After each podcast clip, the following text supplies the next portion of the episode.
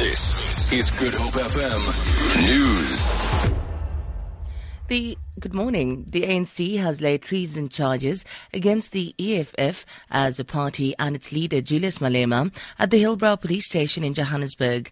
ANC spokesperson Zizi Kodwa says recent statements made by Malema are inflammatory and are inciting violence. On Sunday night, Malema said during an interview with the international news channel Al Jazeera that they would remove the South African government through the barrel of a gun. Kodwa spoke to the media after laying the charges. We are calling on the state to investigate, not just to investigate, but also to lay a charge of treason, because he has been making these comments over a period of time, and I don't think they must be taken for granted. He is in violation of the elections code, electoral code, which was signed last week by all political parties to committing themselves to a free and fair elections.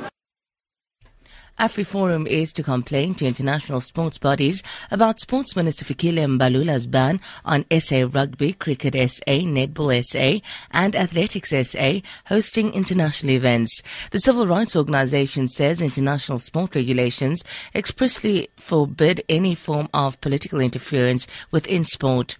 AfriForum was reacting after Mbalula yesterday withdrew the right of the four sport governing bodies to host major events in South Africa, citing citing failure to reach their transformation targets. AfriForum CEO Kallie Kriel says the organization will instruct its legal team to investigate what steps are necessary to submit complaints to the international bodies. Dam levels in the major Western Cape catchment areas remain low despite the recent good rainfall. The combined level of the province's main dams, including the Berg, Breede, Gouritz and Olifants River catchment areas, is standing at 29.5%. It's 28.5% down from the same period last year. The Western Cape Minister of Environmental Affairs, Anton Bredell, says a warmer winter with less rain is predicted and the province's disaster management center has recommended that water restrictions remain in place throughout winter. A massive operation by Egypt's security forces has stifled attempts to hold anti-government demonstrations in Cairo. Those protesters who did manage to gather were quickly dispersed by the police and the army. Orla Guerin reports. The security presence across Cairo is one of the largest of recent times, with riot police, armoured vehicles, water cannon and troops. The authorities seem determined to send a message. Don't even think about demonstrating.